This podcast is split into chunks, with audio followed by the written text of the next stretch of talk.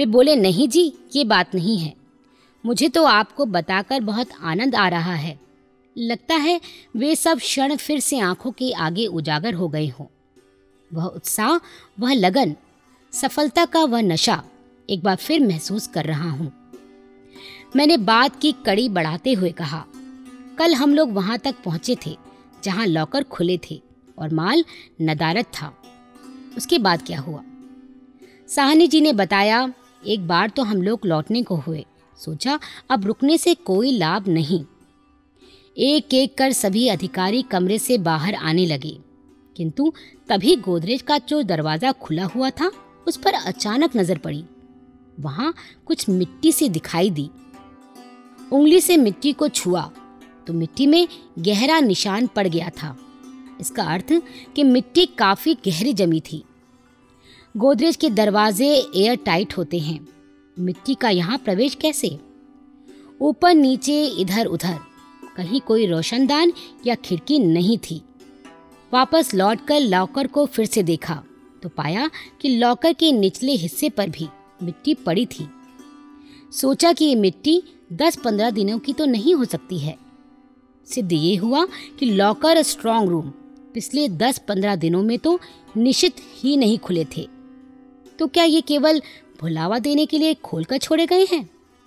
जिससे खुदा ना खास्ता कोई व्यक्ति अंदर यदि आए तो समझे कि लॉकर खाली है। ये भी सोचा गया कि कमरे की तीन दीवारों पर लॉकर थे तो चौथी दीवार पर लॉकर क्यों नहीं? कहीं चौथी दीवार फॉल्स तो नहीं है? दीवार की सत्यता जांचने के लिए लोहे की एक सरिया से दीवार में छेद करने की कोशिश की गई। चार पाँच इंच सुराख होने के बाद आगे सरिया किसी चीज़ से अटकने लगा। उत्साह बढ़ा। सुराख भी थोड़ा और बड़ा किया गया। रोशनी अंदर फेंकी गई तो एक अखबार और कुछ कपड़ा नज़र आया। अब तो सब कुछ सामने था। एक लाइन से दीवार पर सुराख करने शुरू कर दिए गए। सुराख करते करते जब दीवार के अंत तक पहुँचे तो नीचे कोई चीज़ चमकती सी नज़र आई। ध्यान से देखने पर पता चला कि गोदरेज सेफ़ के ऊपर की निकल प्लेट थी। साहनी जी ने बताया कि बंबई से पूरी रेट का संचालन टीपी, यानी मेरे पति कर रहे थे। इसलिए उन्हें मिनट मिनट की खबर दी जाती थी। और वे कमिश्नर साहब से बातचीत करके मामले की गंभीरता को समझते हुए जो निर्देश देते थे, उसी पर अमल किया जाता था। इसलिए जब यहाँ से बात हुई और उन्होंने कहा तोड़ दो, एकदम तोड़ दो। तब फौज दीवार को तोड़ने के लिए लोहारों को तत्परता से बुलाया गया। चाबियों के सुराग के करीब और सुराग किए गए। तीसरे दिन बाद जाकर कहीं सेफ़ खुला। सेफ़ के अंदर से करीब 20-25 हज़ार के सोने के आभूषण मिले। इसी बीच बंबई से एक अन्य अधिकारी, आर एस झुंझुनवाला, तथा उनके साथ कुछ और अधिकारी भी रामगढ़ आ गए। इन सबने मिलकर विचार विमर्श किया कि 20-25 हज़ार की संपत्ति को छिपाने के लिए एसएससी को इतना सब मायाजाल रचने की क्या ज़रूरत थी? अवश्य ही कोई बड़ा हिसाब किताब होना चाहिए। तीन दिन बीत चुके थे। वाचीनाथ की बात सच साबित हुई कि इतनी बड़ी जगह को सच करने के लिए चार पाँच दिन तो लगेंगे ही। फिर बम्बई फ़ोन खटखटाए गए और वहाँ से निर्देशन मिलने पर चौथा कमरा भी खोला गया। उसमें भी एक छोटा प्लेटफॉर्म दृष्टिगत हुआ। उसको तोड़ा गया तो नीचे फिर सीढ़ियाँ, एक और तहखाना। यह तो पूरी चंद्रकांता उपन्यास की तिलिस्म वाली बात हो गई, मैंने कहा। हाँ ऐसा ही कुछ था। वह तहखाना भी जब तोड़ा गया, तब मालूम पड़ा कि वह तो उस बरांडे के नीचे था, जहाँ अधिकारीगण पूरे दिन घूमते रहे थे। तहखाने में एक पुरानी सेफ़ मिली। उसके अंदर केवल एक रुपया रखा हुआ था। जैसा कि एसएससी ने पहले ही स्वयं कहा था कि रामगढ़ में केवल एक रुपया ही रखा है। केवल इतना अंश मात्र सत्य था। इस तहखाने की दीवारों को भी अच्छी तरह परखा गया। तो सीढ़ियों के साथ वाली दीवार फॉल्स निकली। ये दीवार आसानी से टूट गई। अंदर एक सेफ़ दीवार में फिक्स थी। जिसे सीढ़ियों के नीचे बैठकर ही खोला जा सकता था। पूरा एक दिन लगा इस सेफ़ को खोलने में। हालाँकि सैफ छोटी थी, किंतु उसके अंदर सोने की बार्स और गिन्नियाँ निकली। जब इन बार्स और गिन्नियों को तोला गया, इनका वज़न करीब सौ किलोग्राम निकला। सारी रात सोने को तौलते हुए उन पर निशान और नंबर लगाते ही बीती। यह एक बड़ी सफलता थी, पर इसकी कहानी यहीं खत्म नहीं हुई। अघोषित संपत्ति को बचाए रखने की कोशिश ने अपराध की कड़ियों में एक नई कड़ी जोड़ी और उसके साथ फिर से शुरू हुआ। रहस्य, रोमांच, साहस और सूझबूझ का नया सिलसिला। ज़ाहिर था कि उस व्यक्ति को स्वप्न में भी ये विचार नहीं आया होगा कि उसका इतना बड़ा खजाना, जिसे उसने न जाने कितनी मेहनत से लोगों की आँखों से छिपा कर रखा है। ऐसी आसानी से उसकी पकड़ से निकल जाएगा। हालाँकि उसके पास अभी भी बेशुमार दौलत थी। उसका परिवार भी छोटा था। दो बेटियाँ थीं, जिनका विवाह हो चुका था। बेटा कोई था नहीं, पत्नी भी बीमार रहती थी। फिर धन की इतने लिप्सा क्यों, और किसके लिए? क्या वह अपने को अमर समझता था? क्या इसलिए वह सांप की तरह अपने धन पर कुंडली मारे बैठा था? न अपने लिए उसका उपभोग कर पा रहा था, न समाज के लिए। मैंने तो जब उसे देखा, बंद काला कोट और धोती पहने ही देखा। बाद में उसने अपने एक बेटी के पुत्र को गोद ले लिया था। इस प्रकार दत्तक पुत्र से अपनी आगे आने वाली पीढ़ी के लिए वह शायद सोने की सनातन भूख के चक्कर में आ गया था। और सोने की भूख ने उसे इतना आक्रांत किया कि उसके संचय के लिए उसने धर्म, कर्म, नियम भी छोड़ दिए। एक ही ध्येय रह गया, कैसे बचाऊं इस अपार सोने के भंडार को? अपराधी वृत्ति वाला व्यक्ति अपनी तरह ही सबको समझता है। अब उसने प्रयत्न शुरू किया ये जानने के लिए कि छापे की धुरी कहाँ है। उसे पता लगा कि सारी योजना बनाने वाले टीपी झुंझुनवाला, यानी मेरे पति ही हैं। किन किन लोगों से उन पर प्रभाव डाला जा सकता है। उन तक पहुँचने के मार्ग खोजने उसने आरंभ कर दिए। पहल कानपुर से हुई। हम लोग कानपुर के रहने वाले थे, ये उसने पता कर लिया। मेरी बड़ी ननद के पति, प्यारे लाल जी काफ़ी बड़े व्यापारी थे। शक्कर का काम करते थे। वह रिश्तेदारी ढूंढकर उनसे मिला और कहा कि उसका काम हो जाए तो वह मुँह मांगी रकम देने को तैयार है। उसकी दूसरी लड़की का संबंध निकल आया। इनके अनन्य मित्र नंद किशोर झाझरिया जी से, जो एक बड़े समृद्ध घराने से थे। उन्हें भी कहलाया गया कि वे अपने मित्र से बात कर लें।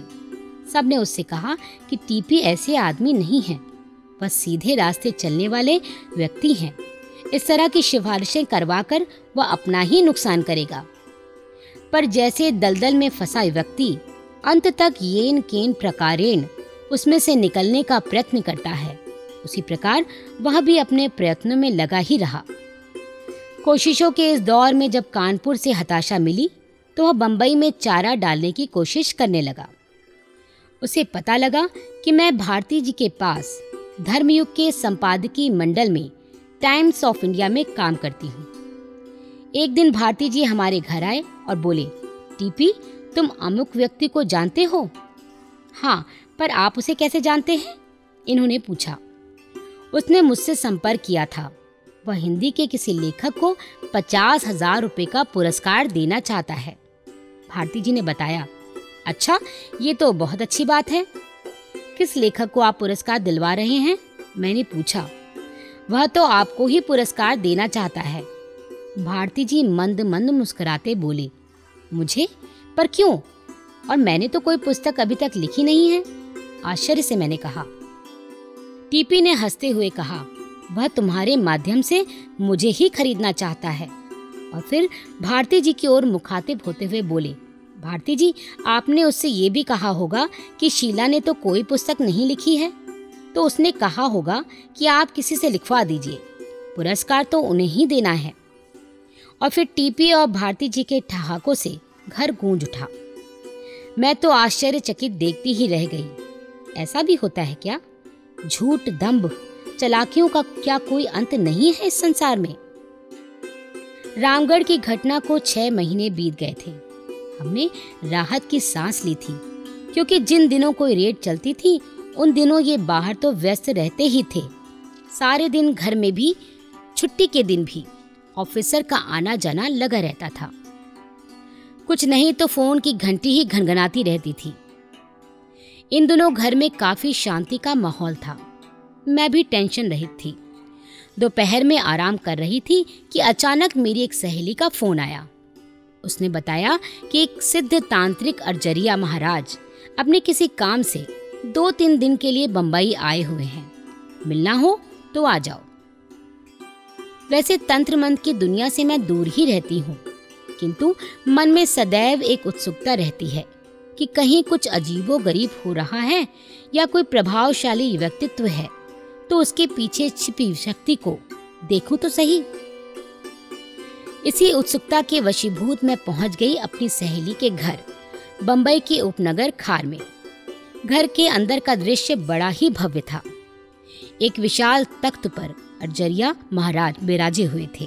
उनके आगे पूजा की सामग्री और फल व मिष्ठान से भरे थाल रखे थे। सामने चौकी पर माँ दुर्गा की मूर्ति स्थापित थी। मैं जड़ होकर रह गई। हाथ बरबस माथे से जा जुड़े। मुझे एकदम एलिफेंटा का ध्यान आ गया। मूर्ति वैसी ही थी, जैसी मैंने उस दिन एलिफेंटा में त्रिमूर्ति के पारदर्शी हो जाने के बाद उसके भीतर देखी थी। मेरे तर्कशील मन ने मुझे समझाया कि देवी की मूर्ति तो एक सी ही होती है। वही सिंह पर सवार आठ भुजा वाली माँ, शक्ति की प्रतीक दुर्गा मूर्ति और की अर्जरिया महाराज वाली दुर्गा की मूर्ति। और एलिफेंटा की मूर्ति में कुछ समानता है तो वह इसी साम्य के कारण है। मेरा मन तो तर्क दे रहा था, किंतु मेरी दृष्टि मूर्ति पर एकटक लगी थी। जैसे दृष्टि किसी मंत्र से बाँध दी गई हो। आसपास क्या हो रहा है, मुझे कुछ ज्ञात नहीं था। अचानक उस छोटी सी दुर्गा मूर्ति को फिर एक धुएँ के बादल ने ढक लिया। कुछ सेकंड बाद ही धुएँ का गुबार हटा तो सिंह वाहनी माँ का हाथ हिलते देखा। मन प्रकाश से भर उठा। नत मस्तक हो, जो दृष्टि उठाई तो कहीं कुछ ना था। सारे तर्क शांत हो गए थे। मैंने देखा और ज़रिया महाराज एक टक मुझे देख रहे थे।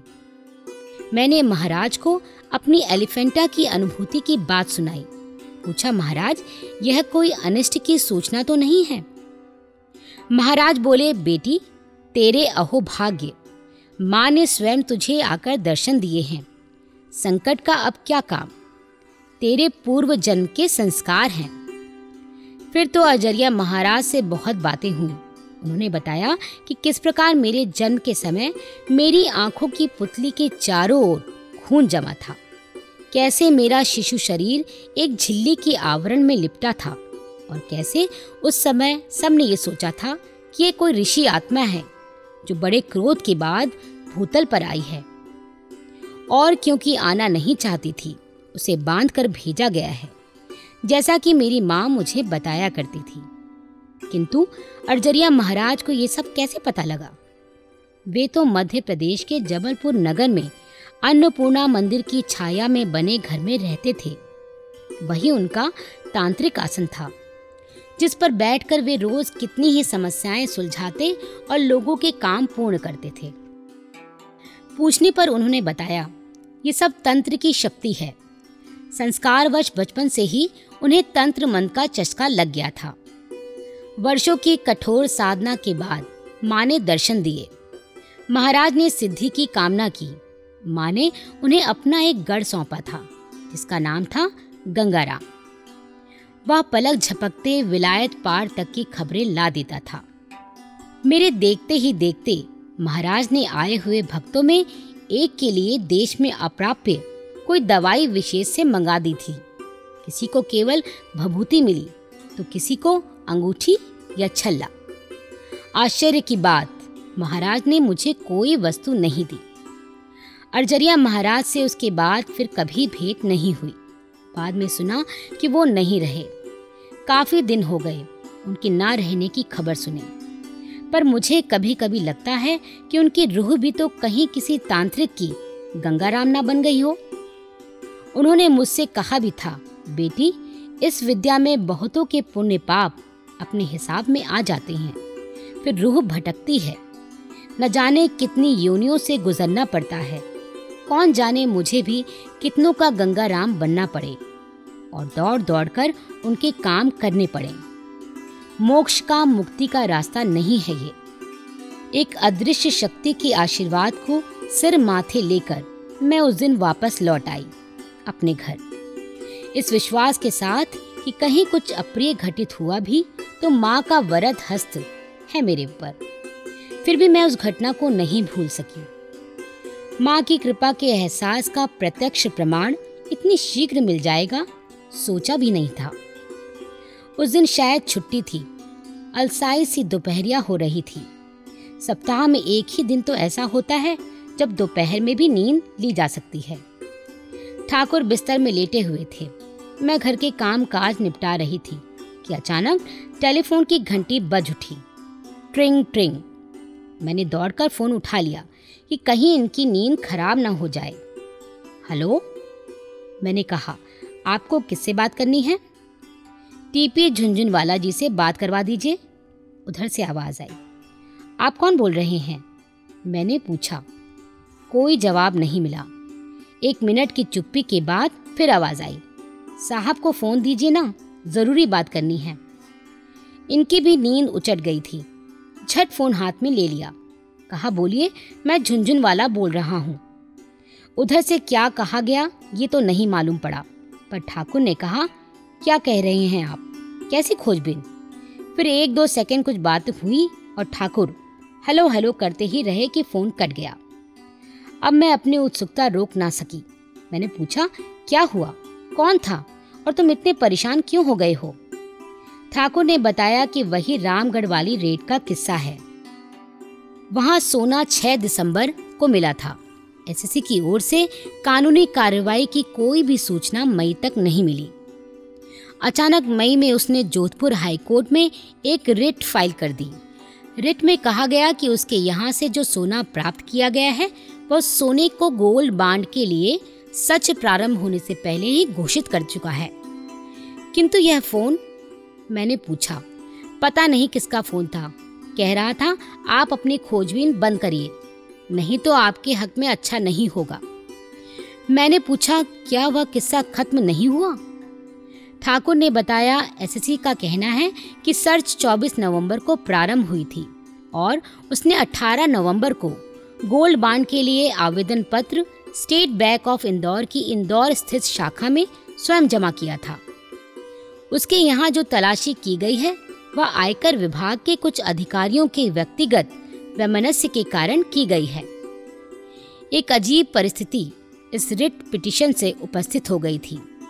ठाकुर को पूरा विश्वास था कि रिट पिटिशन में जो दावा किया गया है, वह नितांत गलत है। यदि एसएससी ने आवेदन पत्र 18 नवंबर को दे दिया था तो उसने एक दिसंबर को रामगढ़ में जब वह उपस्थित था, तब यह बात क्यों नहीं बतलाई थी? उस दिन उसका रामगढ़ में स्टेटमेंट भी लिया गया था। और उसमें उसने ये बात ज़ोर ज़ोर से कही थी कि रामगढ़ में एक रुपए के सिवाय और कुछ नहीं है। एसएससी बंबई में रहता है और सोना रामगढ़ में पाया गया है। अतः इंदौर में गोल्ड बांड के लिए आवेदन पत्र भरने का प्रश्न ही नहीं उठता। कितनी ही बार दिसंबर और मई के बीच वह आयकर आयुक्त कुरुविलाजी से अपने सॉलिसिटर्स अकाउंटेंट्स और एडवोकेट के साथ मिला। किंतु उस आवेदन पत्र की बात उसने कभी नहीं की।